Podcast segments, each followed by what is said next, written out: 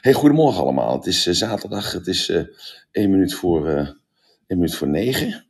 Ik hoop dat jullie al een lekkere ochtend hebben gehad. En of jullie al leuke dingen hebben gedaan. Of zit je alleen maar gelukkig? Goedemorgen. goedemorgen Marleen. Ik, ik had je toch uitgenodigd in de room. En dan denk ik, ik begin de room en dan zit je er niet bij. Maar gelukkig kom Ja, je. Hoe, hoe, hoe kan dat nou? Hoe, hoe- hoe zit dat nou? Van dat ik niet, eh, dat ik geen moderator ben. Ja, ik had geen invite ontvangen, maar ik, ik, ik ken de room, hè. Dus eh, ik heb gewoon ge- ingelogd en eh ziezo.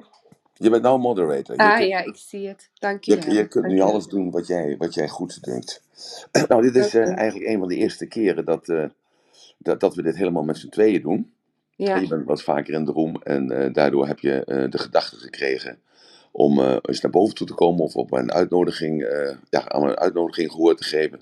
Om het te hebben over jouw, eh, ja, je gedichtenbundel eigenlijk, toch? Ja, klopt, klopt, klopt. Nou, Ja, nou goed, dan, dan ga ik eerst even wat, eh, wat dingetjes vertellen. Hè, hoe we het eh, vandaag gaan doen en dergelijke. En dan, eh, dan ben jij aan het woord. prima, perfect, perfect. Ja, Hoef, hoef, ik, hoef ik niks te zeggen? Hoef ik niks te zeggen? Nee, dat is natuurlijk niet. eh, dat is natuurlijk een kletskoek. Maar nou, hartstikke leuk in ieder geval. Nou, we, we gaan deze room doen. Het is zaterdag eh 11 september volgens mij. Oh, een vriend van mij is jarig. Die is, eh, die was, we waren vroeger met vier vrienden. En eh, mijn, mijn broer was 11 oktober jarig. Hij was 11 september jarig. En ik was 11 maart jarig. En dan hadden we de oudste, die was eh, 30, eh 30 december jarig. En dat paste precies. Op een zeker moment was Hans, die was de oudste, die was 14. Dan was Chris was 13. En Freddy was 12. En ik was 11. En zo liepen we achter elkaar door. En waren vier vrienden voor het leven. Heel Dat leuk. Dus ik zal straks eh, Freddy even bellen, want die woont tegenwoordig in eh, het Island of Man. Daar woont hij. En die zal ik straks even bellen en even feliciteren met zijn verjaardag. En eh, van de week hebben we een, eh, eh, met de documentaire een opname gemaakt van Hans. Dus dat is de oudste. Chris, mijn broer, die wil niet meewerken. En Freddy, die eh, zit te ver weg. Dus dat lukte niet. En Berry Bruil was er. En die was ook op mijn verjaardag jarig. Of ik was op zijn verjaardag jarig. Eigenlijk was beter, want hij was een jaar ouder dan ik. Zo, we gaan het vandaag hebben over spijkerpoëzie. Dat is een, eh, in het persbericht stond dat het een symbool is voor een warme knuffel. Nou, dat vind ik wel een hele mooie metafoor, maar alleen die moet je maar eens eventjes uit gaan leggen. Dit wordt opgenomen. Het blijkt toch eh, dat het idee van Ron, eh, ja Ron, toch eventjes weer de credit aan jou, dat het idee van Ron om dus de, de rooms te publiceren als een soort... eh, als een soort, eh, ja, eh, hoe noem je dat? Dus een soort luisterboek, als het ware. En dat is al meer dan duizend keer beluisterd. Dus dat wil zeggen dat er toch behoefte aan bestaat. In dat, in dat drie, vier weken dat het gepubliceerd wordt. Mag je toch wel zo zeggen, Ron. En de credits gaan naar jou toe. Dus ehm, ja, de bedoeling is dat Marleen deze room gaat doen. En samen met mij. Dus niet ik met Marleen, maar Marleen met mij. Dat is een andere volgorde. Als er vragen zijn, kom naar boven toe. Dan steek je handje op. Ik hou dat een klein beetje in de gaten. Ik ga nu ook een beetje kijken naar, naar de room. En Marleen, ja, eh, vertel Ja, eerst eens eh, wat over jezelf. Hè. Ik, ik weet ja. ook dat je psychotherapeut bent. En eh, vertel eens wat. eh, en dan uiteindelijk, eh, dan gaat het daar naartoe van hoe komt het dat je dan dus die, dat, die gedicht, gedichtenbundel hebt geschreven. Ja, ja. Oké. Ja, in ieder geval, goedemorgen iedereen. En Emiel, een grote dankjewel voor, aan u dat ik hier vandaag eh, dit mag doen. Het is een hele bijzondere eh, dag voor mij, omdat, ehm, ik zal zelfs ook vertellen, spijkerpoëzie is er nog niet zo heel lang. En het is echt een, eh, een primeur voor mij om dit te mogen delen met jullie allemaal vandaag hier in de room. Ehm, ik ben inderdaad eh, psychotherapeute, maar nog in opleiding. Dat is een opleiding van vier jaar. Ik zit nu in, in het midden. Maar het is begonnen in coaching en dergelijke is begonnen toen ik eigenlijk heel jong was. Was ik eh jongerencoach. En van daaruit ook altijd interesse gehad in persoonlijke ontwikkeling, ehm, het groeien, het persoonlijk groeien, maar ook het helpen groeien van, van de mensen rondom mij. En ehm, ja, je weet hoe dat, dat zelf gaat. Het is vaak heel inspirerend om samen met mensen, ik noem het altijd een, ja, je, je gaat samen een reis maken, je gaat samen op weg. En je leert daar zelf natuurlijk ook heel veel van. Het is een groeiproces langs beide kanten. En ehm, toen ik eh, nog niet kon schrijven, ik ben altijd een hele grote muziekliefhebber geweest. En ehm, toen mijn zus en ik klein waren, mijn zus is één jaar jonger dan mij. Ik ben rond de 35, om het een beetje te duiden. Ehm, dan, eh, luisterden wij altijd samen naar muziek. Dat was echt zo ons moment van ja, plezier en, en, en eh, genieten. En natuurlijk was er toen Kinderen voor Kinderen. Ja, dan konden we heel goed meezingen. Maar alle Engelstalige liedjes en zo, dat was toch wel heel erg moeilijk. En toen is het begonnen dat ik zoiets had van, ja, maar als we nu gewoon op die muziek onze eigen liedjesteksten schrijven, dan kunnen we wel meezingen en dan doen we het gewoon zo. En daar is het eigenlijk begonnen, het schrijven. Ik kon toen nog niet zo heel goed schrijven. Uh, Hoe bedoel je, kon je, niet schrijven, kon je nog niet helemaal niet schrijven? Nee, ik was Dus je was zes jaar of zo? Zes of zo, ja. Zes. Oké, oké, en oké. uh, ik zei Ja. altijd tegen mijn mama, mama, als ik, als ik kan schrijven, dan ga ik echt zo blij zijn als ik dat zelf kan doen. Als ik kan lezen. Ik was, ik was altijd uh, een grote boekenfan. Ehm, mijn mama heeft ook eh, gedurende onze, onze jeugd altijd heel veel voorgelezen, heel veel verhalen verteld. En dat is voor mij ook eh, iets wat gebleven is. Wij, wij houden er enorm van om verhalen te vertellen en om, om het, spannende, het spannender te maken soms dan het is. Lekker een beetje te overdrijven, maar om het zo leuk mogelijk te maken. En ik denk dat van daaruit ook mijn eh, passie is ontstaan voor het schrijven van poëzie. En uh, ja, daar ga ik nu ook eventjes wat dieper op ingaan. Want vroeger waren dat vooral uh, verhaaltjes. Dat kon zijn over dingen die ik tegenkwam, dingen die ik, die ik had meegemaakt of zo. En op een bepaald moment dacht ik van ja, eigenlijk die, die coachgesprekken, die gesprekken met die mensen, die, die um, verhalen, die bleven toch wel hangen bij mij. En het is, soms heeft het ook een beetje tijd nodig om um, ja, om duidelijk te worden, voor, voor mij dan, hè, als, als ondersteunende persoon, maar ook in mijn eigen leven. Sommige dingen hebben gewoon wat tijd nodig. En ik merkte door daarover te schrijven, dat ik in één keer tot, ja, tot veel meer inzicht kwam, dat ik dingen beter kon plaatsen, dingen beter begreep.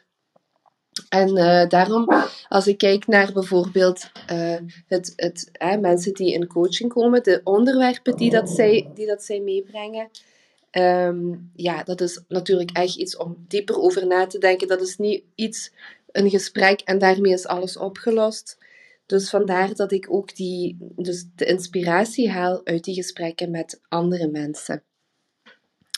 En um, als ik kijk naar spijkerpoëzie, um, zeker in, allee, in, de, in deze tijden, waar dat we nu al twee jaar in zitten, ik merk dat de drang of de nood aan verbinding, dat dat echt gewoon nog nooit zo groot is geweest. Althans, toch niet in, in mijn leven. Het is, hè, het is nog niet zo lang als dat van u, Emiel, maar ik merk toch dat, dat mensen daar echt wel heel erg veel nood aan hebben. Aan die verbinding. En dat zijn ook de zaken, de elementen die ik in spijkerpoëzie uh, echt opneem. Dus het is ook voor heel veel mensen erg herkenbaar, de zaken die aan bod komen. Ik ga daar zelfs ook een beetje meer over vertellen.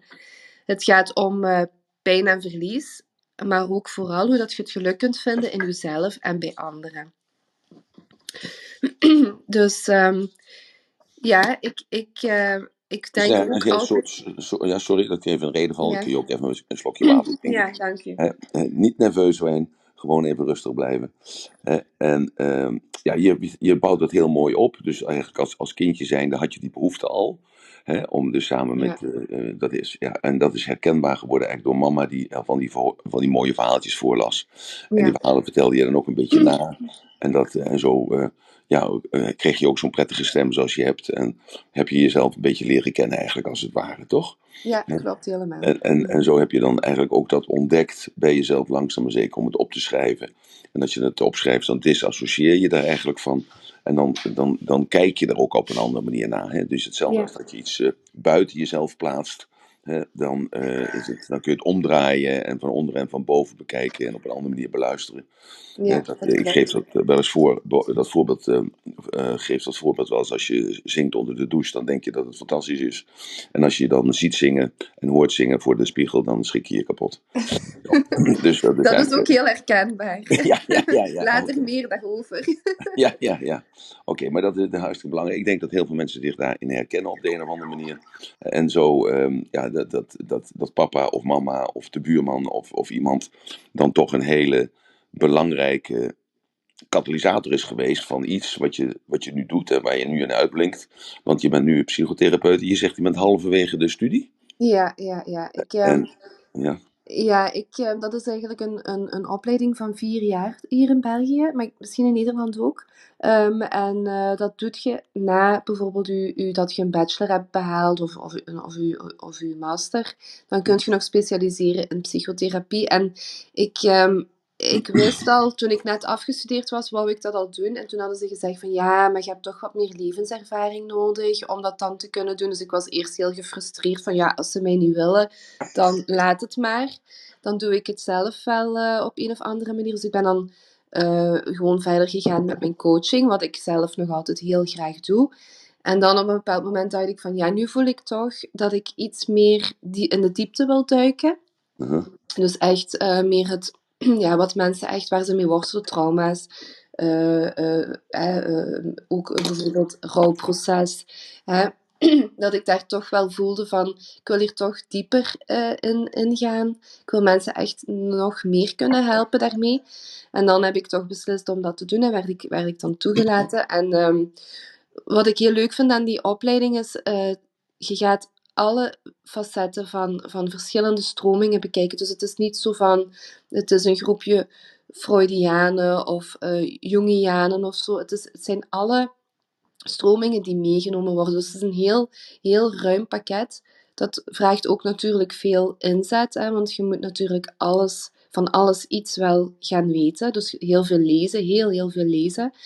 En um, ik, ja, het voelde zo'n beetje als thuiskomen in die groep, omdat we allemaal wel gelijkgestemd zijn. We willen graag mensen helpen. Ja, hier is dat ook altijd zo. Als ik in deze room kom, heb ik ook altijd het gevoel van we zijn hier met enorm veel gelijkgestemde mensen. We willen iets betekenen voor de wereld. We willen graag iets betekenen voor elkaar. En ondertussen ook met onszelf aan de slag zijn, zelf groeien. Um, ik wou ook nog eventjes uh, toevoegen ja, door het werk um, kan ik niet vaak meer aanwezig zijn, morgens om 9 uur op weekdagen. Maar uh, met die, met die Spotify-functie en het herbeluisteren, ik doe het elke dag. Consistent is onderdeel geworden van mijn gewoonte om toch altijd uh, na, de, na de werkuren eerst een goede wandeling te maken. En dan uh, ook naar Ratelband te luisteren. En ik vind het altijd heel, heel boeiend. Nou, dat dus is ik een denk... heel, heel goed compliment. En ook weer van ons een bevestiging. En uh, dankzij Ron dat we dat dan toch zo uh, ja, gerealiseerd hebben. Dus wel, wel ja. heel leuk om dat terug te horen. Ja, absoluut, absoluut. Het werkt ook heel goed en, en Ron die doet dat echt schitterend. Ja, het werkt supergoed. Um, ja, als ik kijk naar bijvoorbeeld uh, die opleiding of, of naar het pad wat ik voor mezelf heb uitgestippeld, dan denk ik dat het een hele mooie combinatie is om um, vanuit die inspirerende gesprekken met, met mijn cliënten of met mensen in het algemeen, vrienden, om daar iets mee te doen. Ik vergelijk het een beetje als uh, opruimen. Hè? Als, iemand, uh, uh, als ik iets tegenkom, dan wil ik het altijd mooier achterlaten dan hoe dat het was. Ja. Ik, ga daar, ik ga daar zelfs ook nog iets meer over vertellen. En, en zo voel ik het een beetje. Want, Mooi.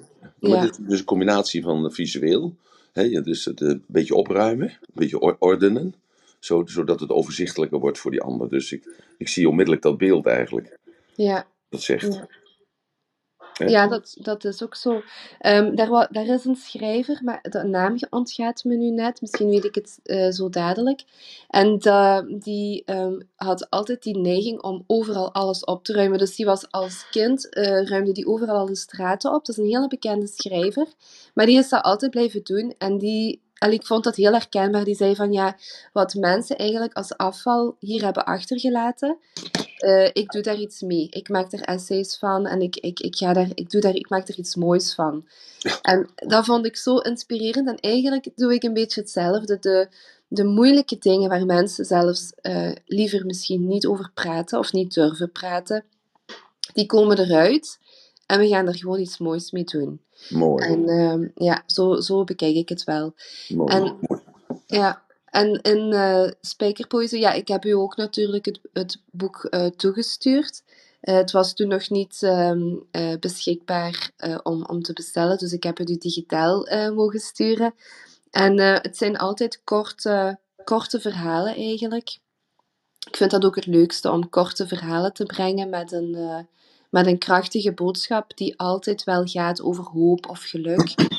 En um, wat ik vandaag uh, graag wil delen, um, dat is eigenlijk een, um, een gedicht van rond het digitale. Dat heet, het is een Engels gedicht. Ik, ik schrijf heel vaak in het Engels, omdat ehm, ja, ik, kan me daar vrij goed in uitdrukken. Want ik vind dat, ja, Nederlands is ook natuurlijk een super mooie taal, maar soms moet het gewoon een andere taal. Dus ik heb een spijkerpoëzie, uh, Nederlandstalige gedichten, Franstalig, want ja, ik ben van België en we spreken hier ook heel veel Frans.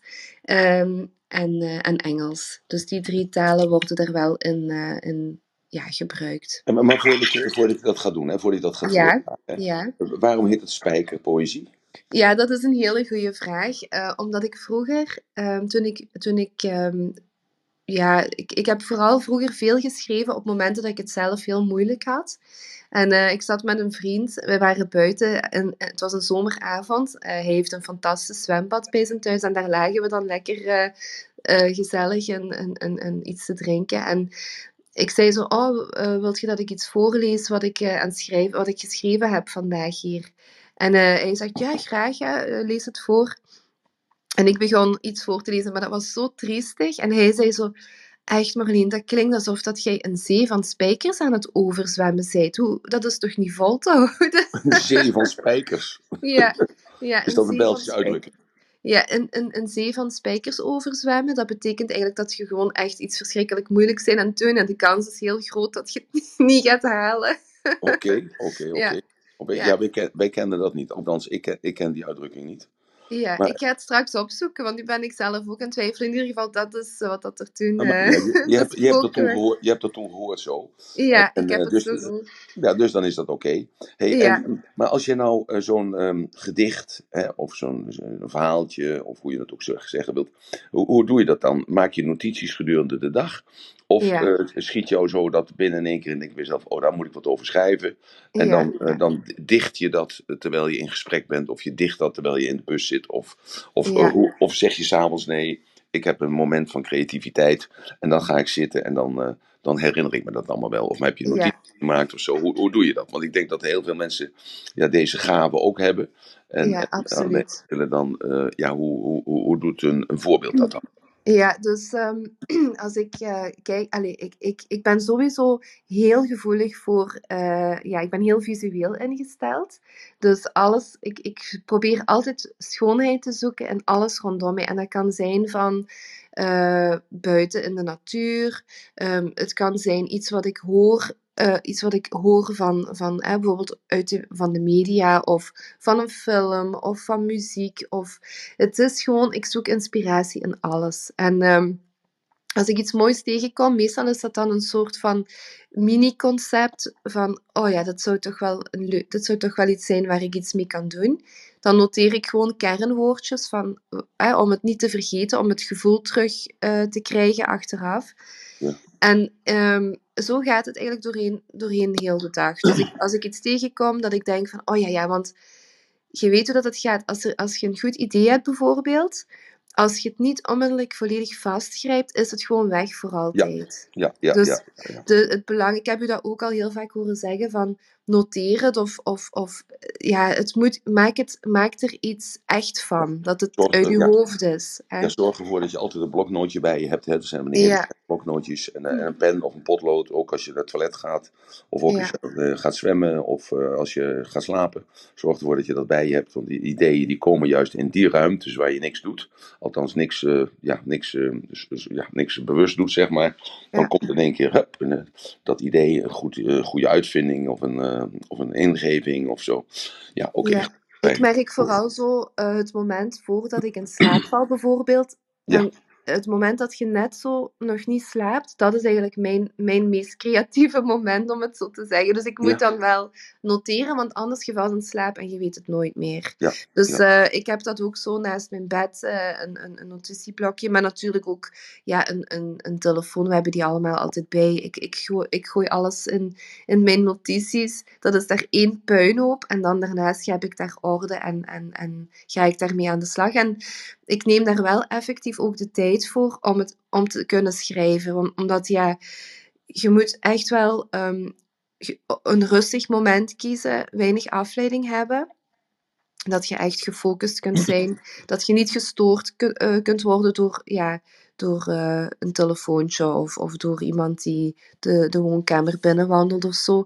En ik merk ook ehm, op bepaalde plaatsen, dus, dus dat je een plaats kiest van als ik hier kom, dan begin ik te schrijven. Maar dat kan ook gewoon aan, aan een, op een bepaalde stoel aan tafel zijn of zo. Hè. Dat, dat hoeft maar heel klein te zijn.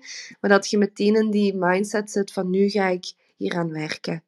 Ehm, ja, ik noem het werken, maar eigenlijk is het spelen voor mij. Maar eh, Ja. eh, ja, het is wel bezig zijn. Wat zeg heb je je? er een, vaste plaats voor? Dus een bepaalde stoel aan, aan een Ja. bepaalde tafel eh, op een bepaald moment met een Ja. bepaalde lichtinval.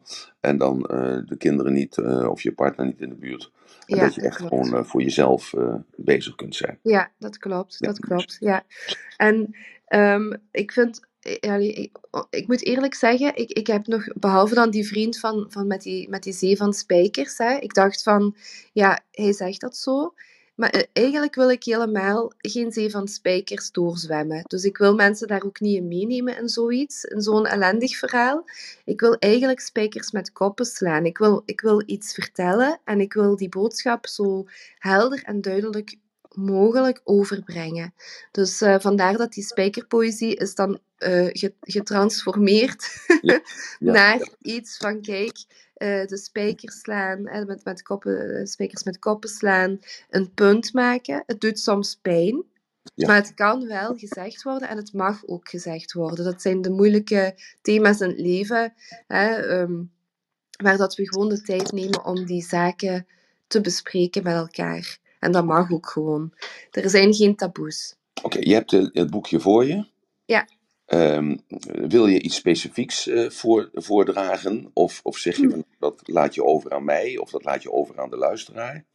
Of Ehm, mag ik gewoon zeggen, pak bladzij eh, 22 en lees dat voor. En dan mag je Ja. vertellen van hoe je tot, tot die spijker, eh, spijker bent gekomen. welke spijker het is. Welke spijker dat is. Ja, En, en eh, hoe dat tot stand gekomen is. Dus ja graag. eh, graag. misschien, eh, misschien eerst er voordragen. En Mhm. daarna vertellen hoe het tot stand gekomen is. Ja, Zodat is wij ons kunnen eh, invoelen in jouw mens zijn. Voordat je dus dat opdroeg. En daarna nog een keer Mhm. opdragen. Dus Ja. dat het een, een andere beleving krijgt, zeg maar als het ware. Omdat we dan meer jouw persoon erbij kunnen zien en voelen. Ja, dat is prima voor mij. Mhm. Nou, Je mocht kiezen. dat was het 22. Ja. Eh, ja, ik denk, dat, ik denk dat 21 misschien interessanter is, maar eh, ze zijn allemaal leuk. Maar dit is echt, dat heet Artist of the Soul. Dus Eh, is de pla pla pagina 22. 21. Pagina Nee, nee, 21. 22 Oké, neem ik. pagina. Ja, ja, ja. Ehm, en, en dat is eigenlijk een gedicht wat opgedeeld is in drie stukken. Nee, nee, nee, niks zeggen, niks zeggen, niks Ja, zeggen. ik ga het, ik ga het Gewoon voorlezen. hè. voordragen en daarna ga, ga je Ja. vertellen wat daar aan ten grondslag ligt en waarom je er drie van gemaakt hebt of ja, Ja, whatever. En, dan, en, en hoe je daartoe gekomen bent, wat voor lijden je hebt meegemaakt of wat voor inzicht je hebt gekregen. En daarna nog een, een completje. Ja, oké, goed. I can't resist the colors in my mind. Every canvas is a different kind. No blank spot escapes my eye. I love it when the paint makes me high. With my colors, I spit on inequality. My brushes represent, equality. En ja, ik ga één stukje voorlezen en de rest ga ik, ehm, ga ik vertellen, omdat mijn Engels is niet zo mooi als je het hoort dan als het geschreven is. Dus ik ga, ik ga vertellen waar het over gaat. Het is, ehm, de titel is Art- Artist of the Soul. En ehm, ik had... ik heb enorm veel eh, eh, bewondering voor, voor mensen die bijvoorbeeld enorm mooi kunnen schilderen. En die ook gewoon denken in kleuren. Dus dit, dit gedicht is eigenlijk ehm, iemand, dat gaat eigenlijk over een schrijver. Hè, dus iemand die elk blad ziet ehm, als een, een blank veld van, van opportuniteiten. Maar ook de schilder die een canvas ziet als een enorme ja, een, een, een speelplaats eigenlijk, waar hij al van alles mee kan doen met kleur, met, met, eh, met een pen, met tekenen, met, hè, dus alles wat leeg is, wordt gevuld. En die, daar is ook een stukje in voor een muzikant. Eh, dus dat, ja, dat, die daar, dat die met die leegtes, die, die kunnen daar iets mee. Die, die vullen dat op op een of andere manier vanuit hun eigen talent. Maar hoe, En, hoe, dat inzicht, want jij vertelt het heel mooi. En, en zo Mhm, natuurlijk ook. Hè? Dus het is, mhm. canvas is blank en eh, die man die, die, die vult dat dan in, of vrouw vult dat dan in, die kunstenaar vult dat in. En, en, en, maar wat is er dan gebeurd dat je dat inzicht kreeg? Want er moet natuurlijk wel wat gebeuren. Ja, het, Het- het, we weten het allemaal als je het vertelt, maar toch eh, om het zo Mhm. dan op papier te zetten zoals jij het dan gedaan hebt, dat is natuurlijk dan wel weer ja, verbazingwekkend, zeg maar. Ja, dat ik, ik dacht zo van, ik dacht zo van, ja, hoe komt het toch dat ik zo die drang heb om die witte pagina's gewoon op te vullen? Waar komt dat toch vandaan? En toen dacht ik van, ja, misschien is dat voor een, voor een eh, schilder ook wel zo, ehm, dat die gewoon, die ziet dat en die ziet die witte, dat, dat witte canvas bijvoorbeeld, maar in zijn hoofd of in haar hoofd heeft hij gewoon al zo'n visueel idee en die heeft dan het talent om dat ook zo eh, eruit te laten komen. Uh-huh. En toen dacht ik ook van, ja, kijk, als ik ergens mee begin, als ik begin te schrijven, dan heb ik eh, totaal geen idee waar het naartoe gaat. Dus je hebt wel een bepaald concept in je hoofd, eh, maar je weet uiteindelijk niet. misschien word je nog op een andere manier geïnspireerd en van het ene gaat je naar het andere denken, want het gaat over denken en, en het, het, ehm, wanneer dat het woordelijk wordt, wanneer het, je begint te schrijven, dan ziet het er soms ook heel anders uit dan hoe dat het eerst in je hoofd zat. Dus je krijgt inzicht terwijl je aan het schrijven bent. En ik denk dat dat... Ik ben zelf natuurlijk geen schilder, maar misschien zijn er wel mensen die dat, ehm, die dat talent hebben. En misschien kunnen die dat ook beamen. Dat wanneer het in je hoofd zit en je begint eraan, dat het gewoon verandert terwijl je ermee bezig bent. Omdat je ondertussen eigenlijk bent aan het leren en je denkt erover na. Je bent alleen maar met dat bezig op dat moment. Heel mooi gezegd. Ja. Oké. En, en- en en- voor muzikanten is dat net zo, denk ik. Dus, dus, ehm, dus iets wat in jou is, dat vertrouw je, vertrouw je toe aan het papier of het canvas. Of het, eh, nou ja, maakt niet uit als kunstenaar of als mens. Of jij als therapeut of als Marleen. Hè? Ja. Dus dat wat in je hoofd circuleert, dat schrijf je op. Eh, daar le dat lees je dan terug, die gedachte. En dan Mhm. maak je daar een gedicht van. Of komt het als een gedicht al uit je mond of uit je pen? Is mijn vraag. Ja, ja, ik denk het toch wel. Ik denk het toch wel. Want onbewust zijt je altijd bezig met, met de metriek van de woorden. Allee, voor mij is dat zo. Onbewust zijt je altijd bezig met die metriek van die woorden. En ja, ik, hou enorm van rijm. Ik, elk gedicht heeft een rijm. Dat hoeft daarom niet altijd eh, bijvoorbeeld op het einde van een zin te zijn, of altijd, niet altijd in een bepaalde vaste structuur. Dat kan veranderen. Maar ik, ik ben daar in mijn hoofd wel al mee bezig van, oh ja, hoe kan ik daar fijn mee spelen? Hoe kan ik dat eh, catchy maken? Of, of wel, waar steek ik de rijm als verrassing bijvoorbeeld? Dat wel, ja. Het zit er al ergens in. Je bent er al mee bezig voor het geschreven wordt wel. Oké, dus uh, die combinaties, dus die input van buitenaf. Hè, dat je dus kijkt naar een schilderij, je bent op een museum of je, je leest een boek over schilders of zo. Dan denk je erover na. Want zo'n schilder heeft dus eerst een stukje blank, uh, blank papier voor zich, of hout of canvas, maakt niet uit. En dan visualiseert hij wat hij denkt. Ja. Zoals jij dat visualiseert op papier. Ja. En daar, zo leg jij die parallel. En, en Ja, zo, dat klopt. eigenlijk zo gemaakt. Dus die buitenwereld vertaal jij op die manier. Nou kijk, dit is alweer een hele mooie voorbeeld van interne representatie. He, dus die buitenwereld die komt van buiten naar binnen toe. He, dus dat is dan uh, dat, dat, uh, dat, schilderij, of dat is de, de, muzikant, of het is nou ja, het, de, schrijver bij Marleen. En haar interne communicatie verandert dat, vertaalt dat eigenlijk als het ware een voor haar hapklare brok. En zegt, hé, hey, maar luister, dat is hartstikke leuk, dat voorbeeld wat die kunstenaar doet met die kleurtjes in zijn hoofd. Dat kan ik eigenlijk ook wel doen in mijn hoofd met mijn gedachten, want die circuleren nu rond. En die, die, uh, die hapslap, uh, zit geen structuur aan. Ik moet daar eigenlijk een, een, een, structuur aan maken, zodat het ook nog prettig hoorbaar is. En zo is ze dan via een hele grote omweg, is zij aan dat rijmen geslagen. Zo, zo, zo stel ik me dan voor. Dat ja, dat is helemaal, helemaal, ja, helemaal, dat klopt volledig hoe dat je het vertelt. Ja, dat is zo. En, en zo zie je dus de, de, de, van jezelf in, dat je dus van iets onbetekenends voor iemand. Ik heb wel eens verteld dat ik door de CEO van uh, Tenkate, ik moest een hele grote klus doen voor Tenkate. Dat zijn uh, mensen uit uh, de achterhoek, Twente, die maken hele mooie stoffen. En uh, deze man die was 67 jaar, die CEO, dat is de baas van het hele spul. En eh, die, eh, die nam mij een beetje op als protégé. Hij, hij eh, zag in mij iets, maar hij zag ook in, mijn, eh, hij zag ook in mij mijn tekortkomingen. En eh, dat was heel mooi. Dat, dat zei hij dus niet. Maar hij, nam, hij nodigde mij uit om mee te gaan naar het eh, Rijksmuseum. Hij zegt, we gaan een keer naar het Rijksmuseum samen. Dus ik denk, nou ja, ik in het Rijksmuseum met jou, man? Eh, ik, ik moet die klus doen. Dus eh, ja, het is zonde van de tijd. Maar ja, goed, het was een hele grote klus. Ik denk, nou... En ik vond het eigenlijk ook wel een aardige vent. Het was een beetje een soort eh, opa-figuur. Daar heb ik natuurlijk wel een beetje zwak van. Want ik heb niet zo'n goede relatie met mijn opa's gehad. Het was ook een beetje een vaderfiguur. Nou ja, goed, daar heb ik ook natuurlijk een beetje zwak voor. Want ik heb natuurlijk weinig, weinig ehm, van mijn vader eh, meegemaakt als, als kind zijnde. En, ehm, en toen hij overleed, toen ik een beetje verstand kreeg, zeg maar op mijn twaalfde, toen, eh, toen ging hij eh, naar de eeuwige jachtvelden. Dus ik ging met hem mee naar het Rijksmuseum. En toen bleven we staan voor een, voor een schilderij. En hij vertelde wat er op dat schilderij stond. En ik dacht maar alleen, ja, ik zie toch ook wel dat het een appel en een peer is. En, en een Mm. banaan. En, ja, ik denk, dat hoef je me toch allemaal niet te vertellen. En dat, dus hij had dat heel beeldend verteld. Terwijl ik dacht, ja, dat zie ik toch, dat zie ik toch.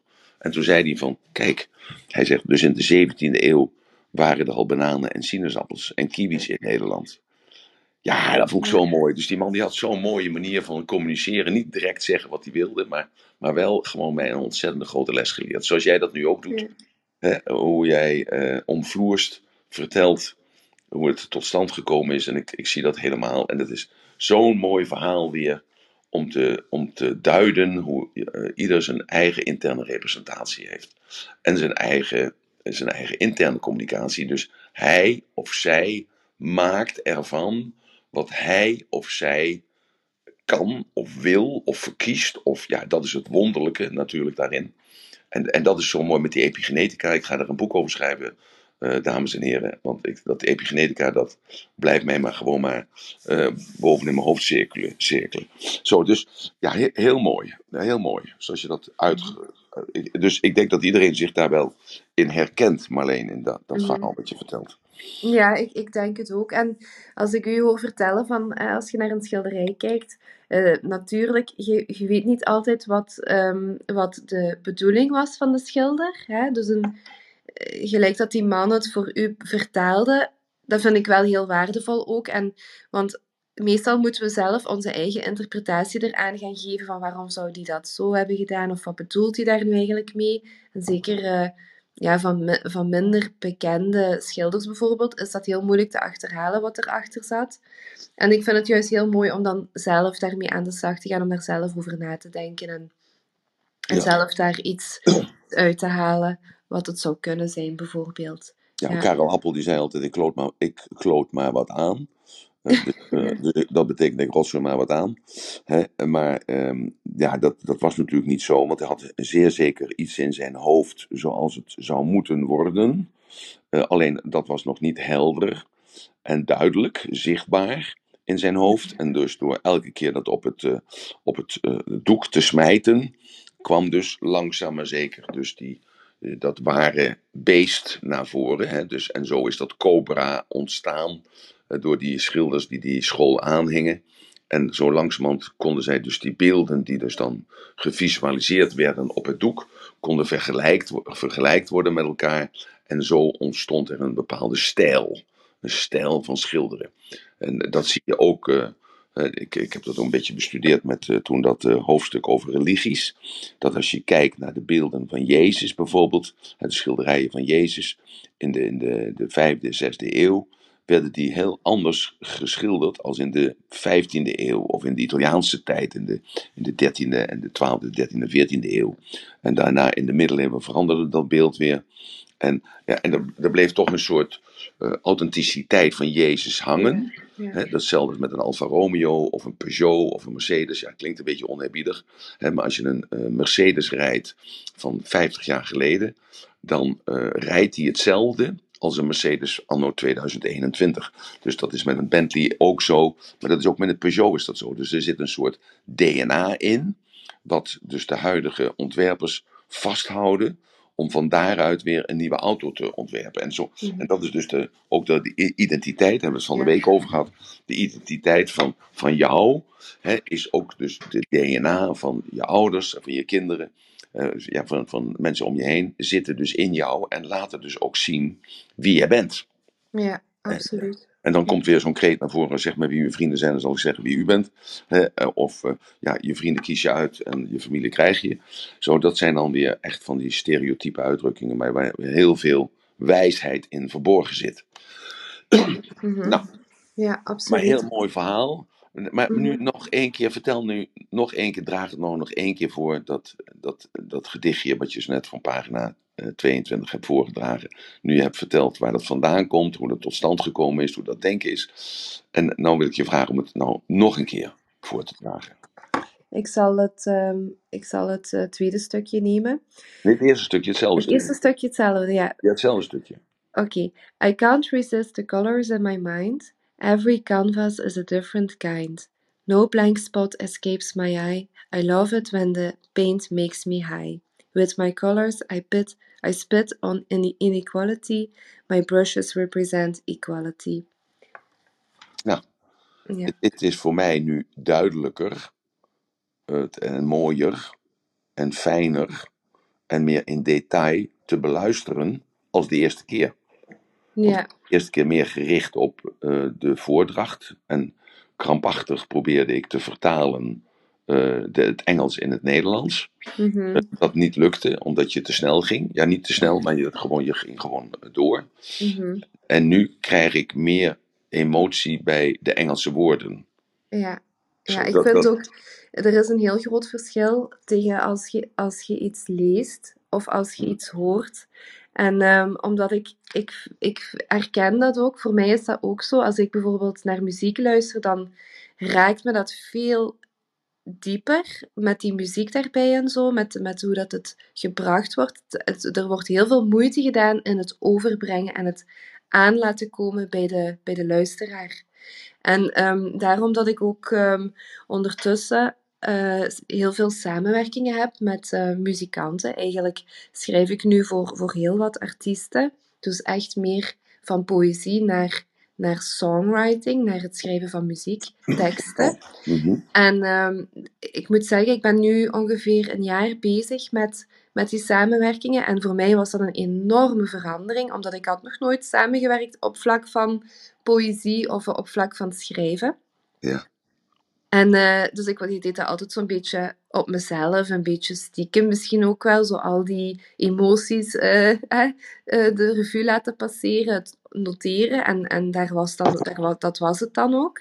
Maar nu, als ik kijk naar die, naar die groepjes, dus het zijn artiesten van, van eigenlijk overal. Ik werk samen met iemand uit Australië, heel veel mensen vanuit de, de Verenigde Staten, eh, Engeland, eh, IJsland zelfs iemand. En als ik kijk, als wij samen dus beginnen aan een song, dus we beginnen altijd vanaf helemaal niks. Die andere persoon is bijvoorbeeld een, eh, een, ehm, een ja, iemand die echt muziek kan componeren, dus die echt die muziek voelt.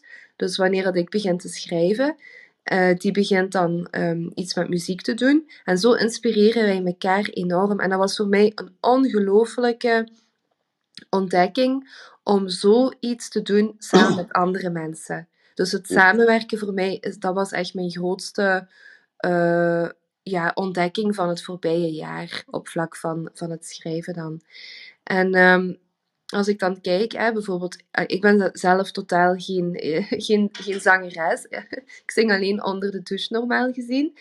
Maar het is, allee, ik ben daar ook een beetje onzeker over. Maar ik merkte dus, ja, als ik hier mijn tekst niet ga zingen, dan gaat die persoon nooit horen wat ik, wat ik daar eigenlijk, of hoe dat het zou overgebracht kunnen worden. Dan kan die daar zijn ding niet mee gaan doen. Ja. Dus ook die stap heb ik dan ook genomen. Eh, het is gelukkig alleen voor, voor, dat, voor dat groepje van die samenwerkingen. Hè. Het is niet voor, voor andere mensen. Maar dat heeft mij ook natuurlijk enorm, enorm eh, ja, uit mijn comfortzone gehaald. Om, om moeilijke dingen te doen, die dan ook nog eens echt, als dat dan wordt ingezongen door een echte artiest, eh, door, een, door een zangeres of een zanger, die dan dat zo mooi kan, kan brengen en die ook die tekst echt voelt, want die persoon wordt ook betrokken vanaf het begin in het maken van die song. Dus die heeft dat ook dat rijpingsproces meegemaakt van, van dat nummer. Dus die voelt zich ook heel erg ehm, ja, betrokken daarin. Als je dan het eindresultaat hoort, dat vind ik echt... En dat, dan denk ik zo van, kijk, een gedicht voorlezen wat ik zelf heb geschreven, ja, dat is altijd zo van, ja, ehm, kijk wat ik gemaakt heb, maar ja, wat, wat kun je er nu mee? Maar als ik dan die talenten samen zie, wat dat we samen kunnen doen, ja, dat is echt, ehm, dat is bijna magie wat dat, wat dat ontstaat. Hè? En ik ben daar ook heel trots op uh, dat, ik dat, dat ik dat mag doen en dat die mensen mij ook uh, daarvoor uitnodigen om speciaal voor hun te schrijven. Ja, nou, dus dat, dat mag je ook zo zien. Dat, dat denk ik dat dat ook zo is. Het, het doet me gelijk denken aan van de week. Ik was bij Emil Hartkamp. Emil Hartkamp is het, het, geheim achter Fransje Bauer of uh, Marianne Weber of uh, achter Jannes of Thomas Bergen. En uh, die vertelt eigenlijk precies hetzelfde wat jij vertelt. En die zegt dus, die, die, is dan iets ouder, heeft iets meer ervaring. Hè? Die heeft echt deze artiesten die ik net opnoemde en nog een aantal meer echt groot gemaakt.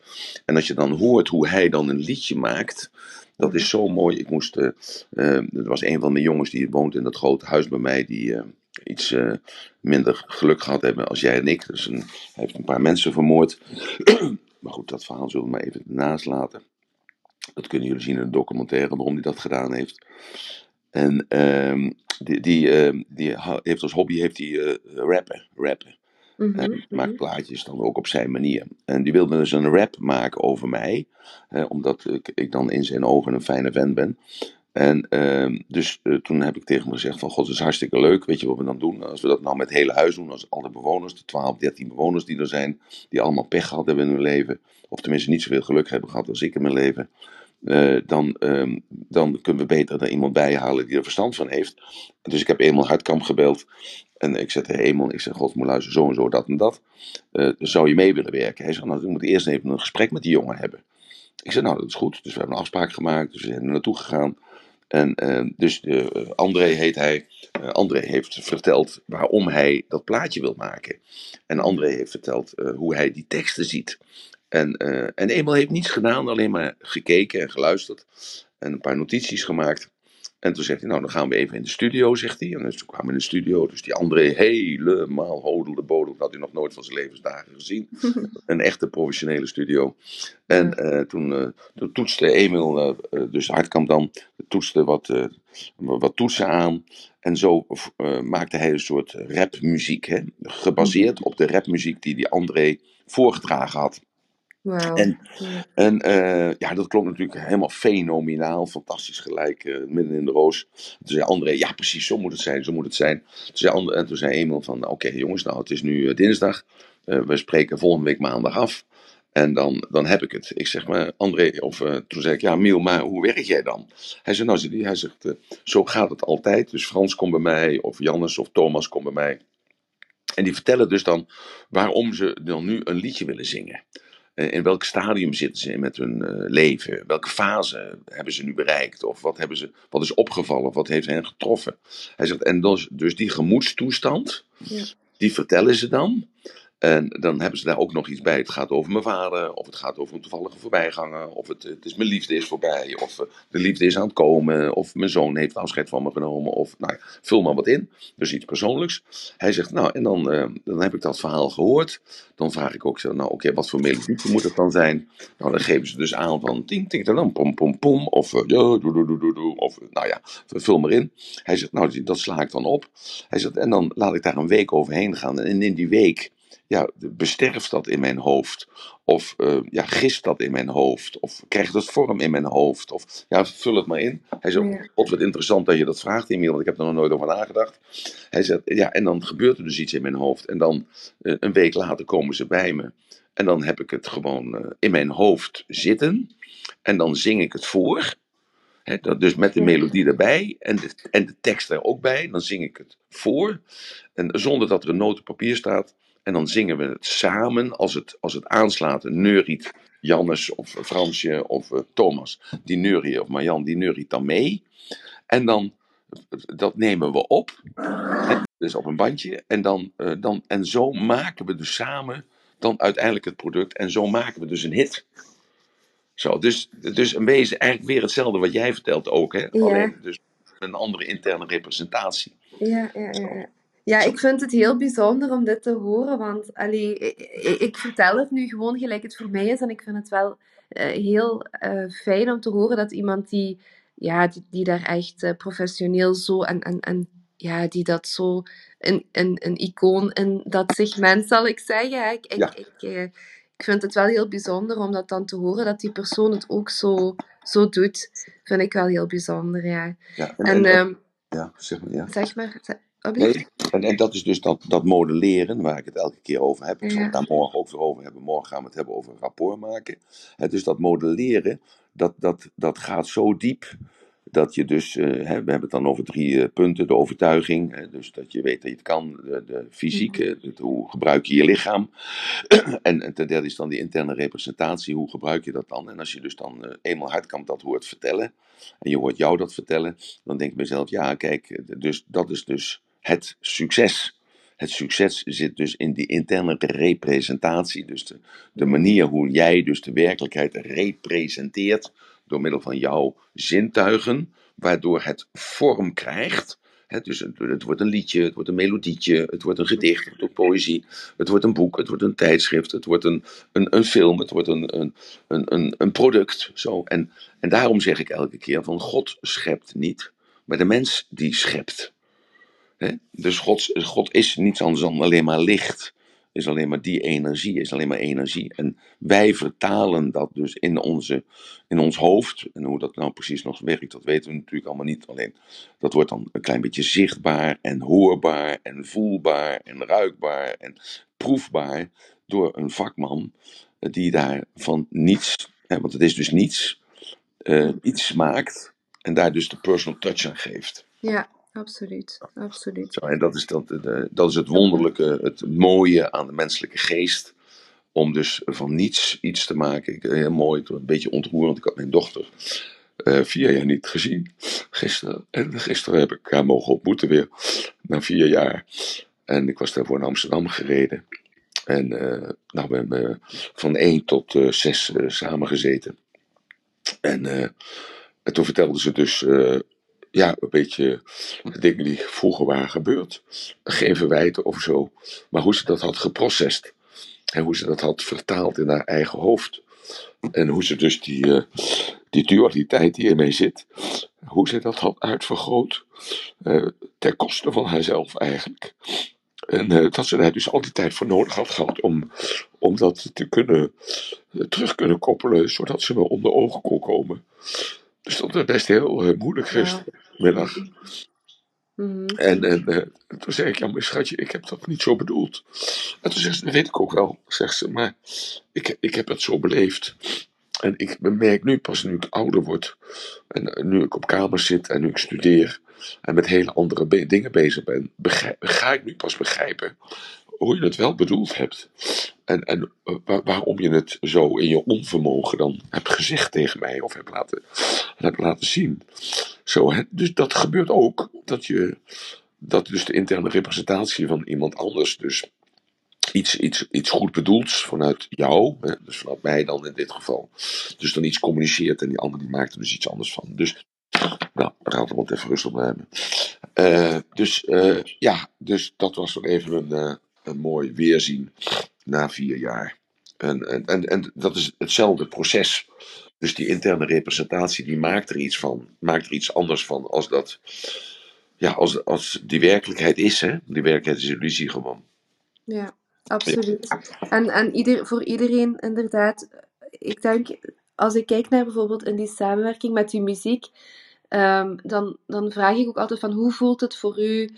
Hoe ervaart jij het? En ik denk dat dat zo belangrijk is om elkaar ook te goed te kunnen begrijpen, dat je vraagt van hoe is het voor u? Want ja, allee, ik heb dat ook heel vaak, dat ik denk van, oh ja, ik zie het zo of zo. En ik ga er maar vanuit dat dat voor iemand anders net hetzelfde is, maar dat is heel vaak niet zo. Ja, Ja, heel mooi, Emiel. Ja, ik ben heel blij voor u dat je dat gisteren hebt, eh, hebt mogen doen met uw dochter. Wauw. Ja. Heel mooi. Dus toen kregen we aan het eind van de dag toch nog een, een- ja, geen discussie, maar een volwaardige discussie, laat ik het zo zeggen. Eh, over, eh, over haar ontwikkeling en over het iets wat niets is en zo. En dat raakt precies dus eigenlijk wat je, wat je nu al gezegd hebt de afgelopen 50 minuten eigenlijk. Dus het is precies één op één eigenlijk herkenbaar wat je vertelt in het, in het licht van eh, gisteren de ervaring met, eh, met haar. Ja, Ja, ik, ehm, ik wou graag nog, nog toevoegen. Ja. Ehm, ik heb ehm, gisteren, toen ik een beetje aan het voorbereiden was voor vandaag, had ik ook zoiets van, ja, wat zeggen mensen of wat vragen ze vaak aan mij? En ehm, wat mensen vaak aan mij vragen, dat is van, ja, waar haalt je al die energie vandaan? Eh, full, eh, fulltime werken, daarnaast nog een bijberoep, muziek schrijven, eh, poëzie. En toen dacht ik van ja, ik ga toch eens eventjes nadenken daarover hoe dat, dat nu precies komt. Want ik ben echt niet eh, beter of, of, of verschillend van iemand anders. Maar ik denk wel dat ik het misschien op een iets andere manier aanpak. Door ehm, ja, die energie vrij te krijgen. En ook vooral voor de tijd, extra tijd in te bouwen om deze dingen te kunnen doen. En toen heb ik een, een, een, een zevental dingen genoteerd. En ik weet niet of het goed is om het eventjes ook nog te delen. het is, het is jouw uurtje en jij mag Ja. zeggen. En ik vul er af en toe eens wat aan of ik vul het af. Oké. Ja. ja. Ja, eerst en vooral, eh, ik, ik weet dat, dat de voorbije twee jaar voor heel veel mensen heel moeilijk is geweest met die, en nu nog altijd, met die, met die COVID en alles wat daarmee te maken heeft, die onzekerheid en zo. Maar ik heb er eigenlijk vooral van genoten, omdat het voelde een beetje als eh, gevangenschap. Hè? Indien zelf gekozen of niet zelf gekozen. Voor mij eh, betekent dat gevangenschap. Ik zeg het nu wel heel extreem, maar dat zorgt ervoor dat ik een hele strikte dagelijkse routine heb kunnen inbouwen in mijn leven. Zeker bij het telewerken en zo. En ik merk dat mij dat beschermt eh, tegen de ups en downs van het leven. Dus omdat ik zo goed weet van wat staat er op de planning vandaag. Dat kan altijd natuurlijk eens wijzigen, maar ik probeer me er zoveel mogelijk aan te houden. En dat geeft mij de energie. Dus het helpt mij om, om de dingen te doen die ik moet doen en daar niet verder geen energie aan te verspillen van eh, oh ja, nog eventjes denken, hoe ga ik dat straks doen en wat staat er straks op de planning. En dat leidt bij mij vooral tot goede gewoonten. En ik denk, eh, zeker voor het schrijven, daardoor dat ik ook extra tijd en energie kan inbouwen om dan die tijd te nemen voor het schrijven. Nou ja, weer ontzettend mooi. Dat is een weer ontzettend groot handvat voor heel velen die luisteren, denk ik. Dus die routine, eh, die zorgt ervoor dat je dus die regelmaat hebt. En dat je dat, dat is eigenlijk een soort ritueel. Waardoor je dus eh, jezelf verplicht om jezelf op de rit te houden. Hè? Dus Ja. niet de rit te zetten. Je zet je op de rit omdat je zegt, maar nou, het is morgens om 9 uur, dan moet ik dit. Of ik, ik, ik ga dat. Of 's middags om 12 uur doe ik dat. En eh, ik neem de tijd dan daarvoor. Dus, dus je zet zelf een punt. En daardoor zet je jezelf op de rit, eh, zoals een stoomlocomotief. En dan kun je dus doorgaan en dan heb je oneindige energie. Nou, dit Ja. is toch een fantastische eh, ontwikkeling voor jezelf, voor je eigen beeld en voor je eigen ontwikkeling. Dat je vanuit deze gevangenschap, hè, wat, wat Ja. een negatief eh, etiket heeft, Ja. meesten onder ons. Eh, ik herinner Ja. me nog dat ik een paar dagen heb moeten zitten, een paar regelmatig, omdat ik een beetje kwaad was geweest. Ik had een grote mond gehad tegen een agent of tegen de officier van justitie of tegen de rechter of wat dan ook. Ik legde me daar niet bij neer. En ehm, ja, ik, ik vond het altijd ook dus echt in dat hok te zitten van 2 bij 2 eh, echt een, een rust, een verademing. En dan kwam het eten en dan dacht ik bij mezelf, nou, hoe rijk ben je niet eh, dat je thuis gewoon kunt koken wat je wilt. Want hier krijg je gewoon een diepvriesmaaltijd van de Lidl of van de Aldi. Waar geen, absoluut geen vitamine in zitten. En je kreeg een, warme beker water waar een eh, theesmaak en tegelijkertijd een koffiesmaak en tegelijkertijd een cacao-smaak aan zat. Want schoon water hadden ze niet. En eh, je kreeg een deken die stonk. En eh, ja, je, je keek naar al die krassen dus eh, in die cel van alle je voorgangers die daar allerlei dingen in gekrast hadden. En ik vroeg me dan altijd af, hoe kunnen ze dat nou gekrast hebben? Want alle scherpe voorwerpen nemen ze van je af, omdat ze bang zijn dat je jezelf verwondt. En alle veters en allerlei andere dingen nemen ze ook van je af. Zo, dus die momenten van gevangenschap die ik dan meegemaakt heb, waren ook een, een loutering. Niet dat ik terugkreeg naar mijn zonden, want ik had helemaal geen zonden begaan. In mijn ogen, ik had alleen de waarheid verteld, dat was mijn waarheid.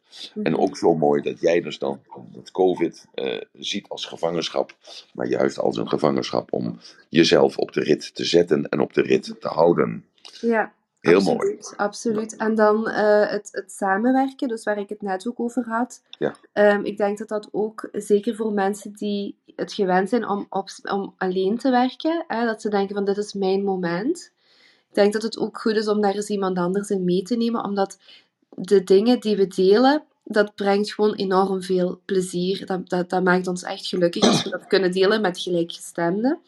En ik moest ook denken aan, aan eh, wat, wat jij, Emiel, wat jij een paar weken geleden, denk ik, eh, hebt gezegd van die vrienden, die drie soorten vrienden. En ik merk dat die Friends for a Reason, waar ik nu eh, de muziek mee maak, dat dat ook doorgroeit naar Friends for a Lifetime. Dus dat vind ik ook wel heel bijzonder. Dus dat, u, dat, ik, ja, dat ik met die mensen echt... Ik had, we hebben elkaar nodig voor een bepaald iets te kunnen doen. Ja. Maar je voelt dat die band zo sterk wordt, dat het best wel zou kunnen dat het voor altijd gaat zijn. Dat vind ik wel heel mooi. Ja, Ja. dat is eh, heel mooi dat je, hè, dus die gelijkgestemden, hè, dat, eh, dat, het woord zegt al, gestemden, hè, stemmen, hè, afstemmen op. Dat zijn dus die, eh, die frequenties waar we het al eerder over gehad hebben.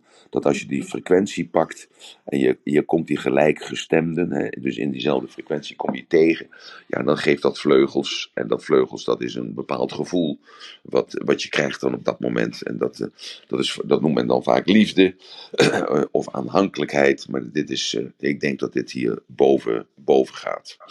Ja. Ja. En dan ehm, als, heb ik ook nog aandacht. Dus eh, ik vind het bijvoorbeeld heel... Ik ben een echte Instagram-fanaat, eh, spijtig genoeg. En dat zorgt voor enorm veel distraction. Het, het leidt me enorm af, heel vaak. Eh, die, al die meldingen die op mijn telefoon binnenkomen, ook soms van Clubhouse. Ik vind het heel moeilijk om daaraan te weerstaan. Maar ik heb me voorgenomen om... ehm, ja, het staat gewoon haaks op mijn creativiteit heel vaak. En het zorgt voor zoveel afleiding dat ik, dat ik die structuur dan ja, moet aanpassen om toch nog eh, mijn, mijn, de belangrijke dingen in orde te krijgen. En eh, dus sinds een tijdje zet ik die gewoon volledig af. Dus eh, op, op bepaalde momenten ben ik heel strikt voor mezelf. Zeg ik van, nu ga ik niet nieuwsgierig zijn naar wat iemand anders te vertellen heeft. En nu ga ik echt focussen op mezelf. En aandacht, hè, in, in, bijvoorbeeld in een gesprek met iemand, dat is waardering, erkenning voor die ander. Maar ik zag het ook meer als aandacht voor mijn eigen werk, het respect voor mijn eigen werk, eh, de erkenning hè, naar, naar de dingen die ik wil doen. Mhm. En ik was ook aan het denken, ehm, ja, het internet is ook niet langer een veilige plek om experimenteel denkwerk te verrichten. Dus ik dacht van ja, offline is misschien gewoon beter om echt goed na te denken, om even volledig terug merkloos te worden. En eh, dat doe ik nu dus ook heel eh, consequent op bepaalde tijdstippen van de dag. Nou is het toch heel mooi dat je dus door middel van dat Instagram dat je dat herkend hebt, dat, dat je elke keer afleidt en dat je daar bijvoorbeeld een behoefte aan krijgt van hé, hey, een berichtje, ik moet even kijken. Hè, dat je dus daardoor gegroeid bent en dat je dus eh, zelfs dan de moed hebt gehad om dat eh, af te zetten op een zeker moment.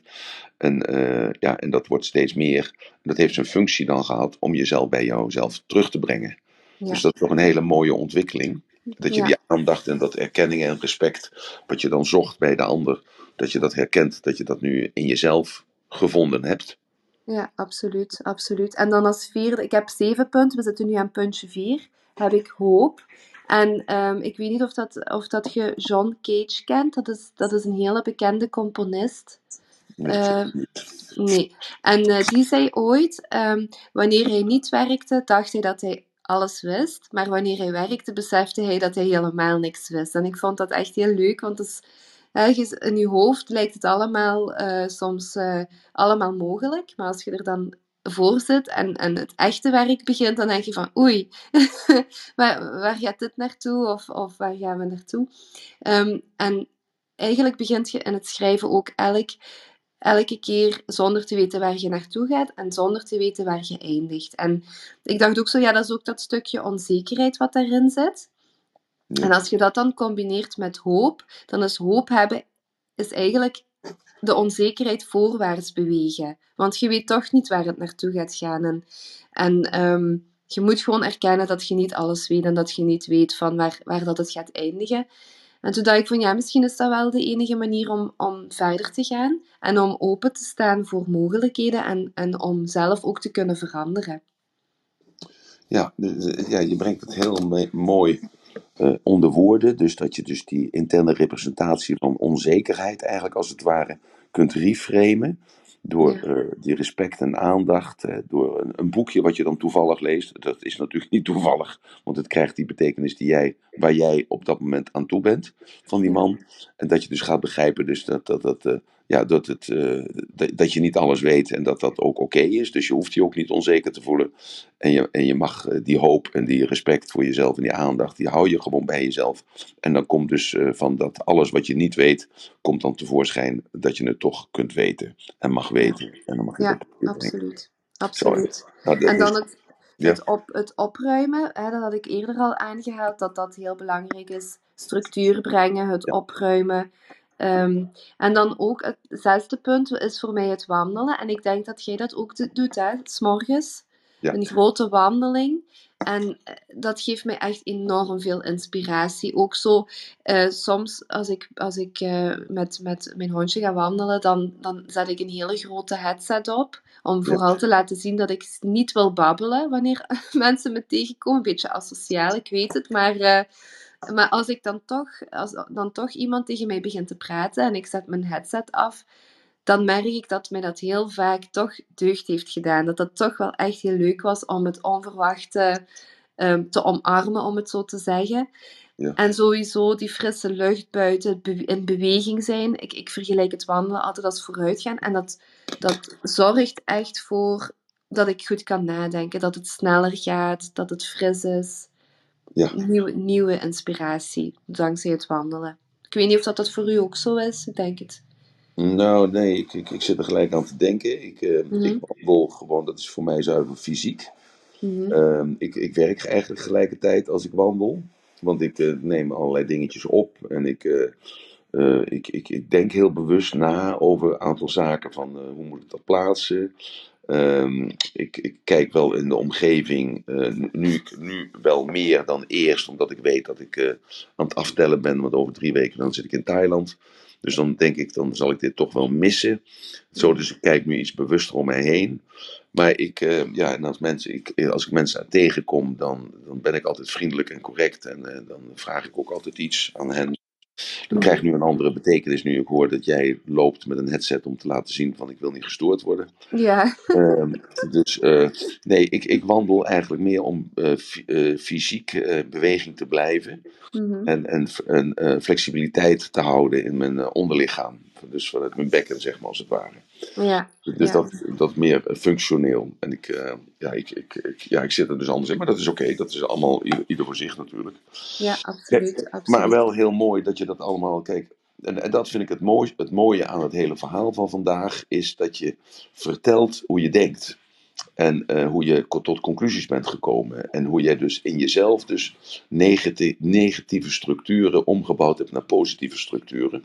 Mhm. En dat je van daaruit diezelfde die regelmaat hebt gevonden en niet meer toe hoeft te geven aan eh, die ups en aan die downs, die storend werden ervaren door jou. En dat je dus daardoor ook, eh, ja, dus ook een mooie poëzie kunt maken. En eh, zelf dus die studie gaat doen van psychotherapie, want je weet dat 98% van de studenten die psychologie of psychiatrie of psychotherapie gaan studeren, die hebben ernstige problemen met zichzelf.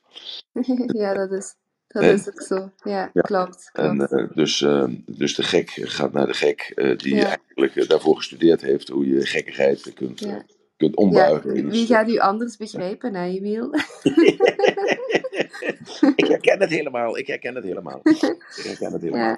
Hey, maar, maar nog eh, voor, voordat we afsluiten. ja, ik heb nog één puntje, ook het laatste. Ja. Eh, eh, mag ik het zeggen? Ja, natuurlijk, altijd. Wat ik echt heel graag wil zeggen, dat is punt 7 dan van mijn, van mijn tips eigenlijk. Dat is blijf doorgaan. Voor, Ja. Blijf schrijven, blijf tekenen, blijf zingen, dansen, dromen, spreken, leren. Blijf dingen doen, wat, wat dan ook. Whatever it is. Eh. Blijf het gewoon doen. Nou ja, dus wat dat betreft zijn we natuurlijk eh, vier handen op één buik, want dat is natuurlijk mijn credo ook. Gewoon eh, stop met eh, praten en eh, doorgaan. Ook als je even een stuk steeds zit, gewoon bewegen. Want juist door dat bewegen, dus door dat doorgaan, creëer je vanzelf weer die opening of die nieuwe situatie of dat nieuwe inzicht. Waardoor je dus weer die moed krijgt. En daar ben je echt wel een heel mooi voorbeeld van, zoals je dat mooi geduid hebt. In je eigen leven. En nog even, nou je favoriete poëzietje. Uh, dus om af te sluiten. Uh, want we hebben jou nu helemaal leren kennen. Je hebt, geen mhm. enkel geheim van jezelf gemaakt. Nee. Je hebt je ontzettend kwetsbaar opgesteld. En ontzettend open geweest. Dus ik, ik denk dat ik niet de enige ben. Ik heb geen contact met iedereen die ander in de rond zit. Maar ik uh, denk dat ik uit iedereen spreek. Dat ik het ontzettend moedig vond dat je je zo hebt laten kennen. Hè, laten kennen. Hè, letterlijk hebt laten kennen aan ons. En uh, ja, iedereen had natuurlijk al een idee over jou, wie je was. Want ze kijken naar je mooie foto en denken van, oh god, wat een mooi meisje. En, nu heb je dit hele verhaal erbij verteld van, ja god, het is, nog een, het is niet alleen een mooi meisje, maar het, is, heeft ook een hele mooie ziel en een mooie gedachte. En nou, nou wil ik graag horen, en ik denk dat ik uit naam van anderen spreek, om nou jouw favoriete gedicht te horen. Jouw mm favoriete mm te horen. Want nu kennen we je een beetje. En ik denk dat als wij dat favoriete gedicht horen, dat, uh, ja, dat, dat, uh, ja, alles, dat wij dan nog meer gaan begrijpen wie je bent. Ja, ja, ja. ja dat vind ik een hele moeilijke. Um, omdat mijn favoriete gedicht of favoriet, dat zijn de liedjes natuurlijk. Hè? Dus wat die andere mensen daarmee doen. En um, ik heb ook uh, eh, in de komende weken gaan, gaat er muziek uh, gereleased worden ook um, op Spotify. En uh, voor de mensen die graag willen luisteren, dat is op Pin Art Poetry. Dus gewoon Pin, spatie art en dan poetry. En daar gaan alle samenwerkingen ook. natuurlijk niet alles gaat gereleased worden, maar de, de, de nummers waar we voor gekozen hebben, die ook in het boek staan, gaan wel daarop verschijnen. En um, ja, als ik denk aan vroeger, vroeger waren het meer uh, hele ja, droevige, droevige gedichten, droevige poëzie. Terwijl nu is het meer veel vrolijker. En ik hou ervan om zeker met die muziek uh, die vrolijkheid ook te brengen. Dus ik ga gewoon uh, out of the comfort zone en ik ga gewoon iets zingen voor jullie. Het is een Frans um, liedje. Dus uh, misschien, dat, dat het, misschien dat het niet zo heel goed verstaanbaar is, of, of ik weet niet hoe dat. Het is niet zo moeilijk qua tekst hoor, dus ik ga het gewoon zingen. Het is heel moeilijk voor mij, want ik ben echt geen zangeres. Ik hoop dat jullie verder kunnen nadat we afsluiten. Lieve Marleen, het, gaat om de intentie. Het gaat om de ja, intentie. Het dus het, het, is al gewoon heel mooi dat je het doet. Ja, ja. Oké. Okay. Quand je t'ai vu Le ciel est devenu rose avec du bleu, c'est fabuleux. Tes lèvres sur les miennes, pour rêver padadam, dans un lap de temps très court, ta voix douce comme du velours. J'ai envie de danser, moi j'aime fantasmer, d'être né sous la bonne étoile, avec les yeux bandés par un voile. Quand je t'ai vu, le ciel est devenu rose avec du bleu. C'est fabuleux. Voilà. Nou, echt heel mooi. Marleen, het was heel mooi. Ik probeerde het te vertalen. En tegelijkertijd ja. zei ik tegen mezelf: niet vertalen, geniet nu gewoon van het zingen. Ja. Want je had me van tevoren gezegd dat je, ja, dat je uh, graag wilde zingen, maar je had er allerlei twijfels over. Dat je dat ja, ja, wel niet durfde en zo. Dus ik vind het een fantastische uh, afsluiting van jouw poëzie, uh, de, van jouw spijkerpoëzie. Ja. Want dat je dus toch nog de moed hebt gevonden om het te zingen. Ja, ik ben ik heel blij. Dan dank je dat ik het heb gedaan. ja, dank je zelf dat je het hebt gedaan. Ik denk dat wij er allemaal van genoten hebben. En ja, ja. nogmaals, heel erg dankjewel ja, voor, voor, jou, uh, voor je kwetsbaarheid en voor je verhaal te vertellen. Tegelijkertijd laat dit een uitnodiging zijn voor uh, alle luisteraars, uh, alle mensen in de room, om ook het initiatief te nemen om ons te benaderen. op de clubhouse.raadland.com, om je aan te melden en um, ja, gewoon ook een room samen te doen, zodat andere mensen kunnen leren van jouw rijkdom, andere mensen kunnen leren van jouw zoektocht, andere mensen kunnen leren van hoe jij jouw interne representatie uh, ja, op orde hebt of niet op orde hebt. Of in ieder geval dat jij vanuit uh, vreselijke dingen, dat je er hele mooie dingen van kunt maken. En uh, ja, dat, dat is gewoon heel rijk, omdat dat de verhalen zijn uit het leven. Dankjewel Marleen voor je bereidheid. Ja. Dankjewel voor je kwetsbaarheid. Dankjewel voor, voor alles wat je gegeven hebt. Nou, ik, ik vond het een hele mooie room. En echt mooi. En wederom een bewijs van dat we het samen moeten doen en samen ook doen. Ja, En samen dus het, het mooi maken. En dat heb je ook zo mooi verteld. Hè? Dat je samen met artiesten uit Amerika en uit Canada en uit Australië. Helemaal over de hele wereld. Dat je dus nu gewoon dat gaat realiseren eh, op eh, Spotify. En dat je dat dus al doet. En dat je, ja, dat gewoon een fantastisch verhaal uit het leven gegrepen. En ik denk dat je een voorbeeld kan zijn voor heel veel mensen. Dank je wel daarvoor. Dankjewel. Dankjewel. Dankjewel. Dankjewel. Nou, dan eh, morgen gaan we het hebben over rapport maken. Morgenochtend om 9 uur zijn we er dan weer. En het ratelbandje voor vandaag is eigenlijk werd ik geïnspireerd door eh, Marleen, door het zingen. Hè, dus dat ze daar toch tegen opgekeken had. Want dat ze me gisteren al laten weten van ja, dan met dat zingen, dat wil ik zo graag, maar dat kan ik niet. En hoe klinkt dat dan? En hoe mag dat dan? En hoe moet dat dan? En hoe gaat dat dan?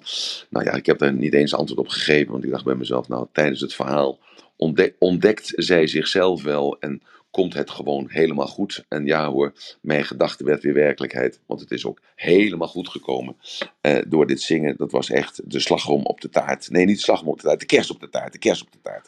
Want het was al lekker, het was al mooi, het was al fijn, maar dit was gewoon nog eventjes de laatste kerst op de taart die het helemaal super maakte. Dus dank je wel en laat dit ook een inspiratie zijn voor anderen om naar voren toe te komen en je verhaal te delen. En als het nou een boek is, of het is een poëzie, of het is een film, of het is een beeld, of het maakt niet uit. Kom naar voren toe. Wat voor jou belangrijk is, is voor andere mensen ook eh, belangrijk.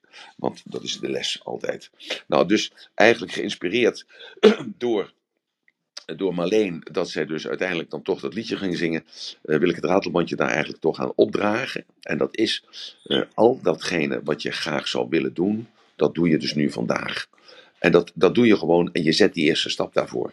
En als je een boek wil gaan schrijven, schrijf dan de eerste pagina. En wil je een liedje zingen, dan stap je nu op de fiets of je gaat nu een wandeling maken of je gaat nu naar het toilet of je maakt niet uit en je gaat dat liedje zingen. Als je een schilderij gaat maken, dan ga je nu naar de winkel toe en dan ga je dat verf kopen. Zet die eerste stap om datgene wat jij graag zou willen, die uiting die jij zou willen geven aan wie jij bent, om dat te kunnen delen met andere mensen, zet die eerste stap vandaag. En dat is het ratelbandje voor je vandaag. Dank jullie wel voor jullie tijd, energie en liefde en respect en aandacht en energie en intenties die er waren vandaag. Dank jullie wel daarvoor. En ik hoop jullie morgen dan te ontmoeten bij rapport maken. Hoe kun je dus nu werkelijk contact maken met iemand? Ook met degene die er anders in zit dan jij. Ook die andere geloofsovertuiging heeft dan jij. Ook die andere die andere overtuigingen heeft. Hoe maak je dat rapport nu? Dat je dus die frequentie bereikt die jij graag wil hebben met samen met hem of met haar, waardoor je dus die andere, ja, wa- waarvan je dus kan leren. Want uiteindelijk is het proces waar we allemaal mee bezig zijn, is ontwikkeling. En eh, dat is stapelen. En stapelen doe je dus door ervaringen op elkaar te stapelen. En wa- waardoor jij gelijk, gelijkenissen ontdekt. En die gelijkenissen dus van buiten naar binnen. Waardoor je dus dat zelfvertrouwen krijgt. Dat je weet dat je op de goede weg bent. Dank jullie wel voor vandaag. En ik hoop jullie morgen weer te mogen zien. Of te mogen horen tijdens rapport. Het ratelbandje morgen om 9 uur zondag. Dank jullie wel en een mooie dag. Dankjewel. Mooie dag.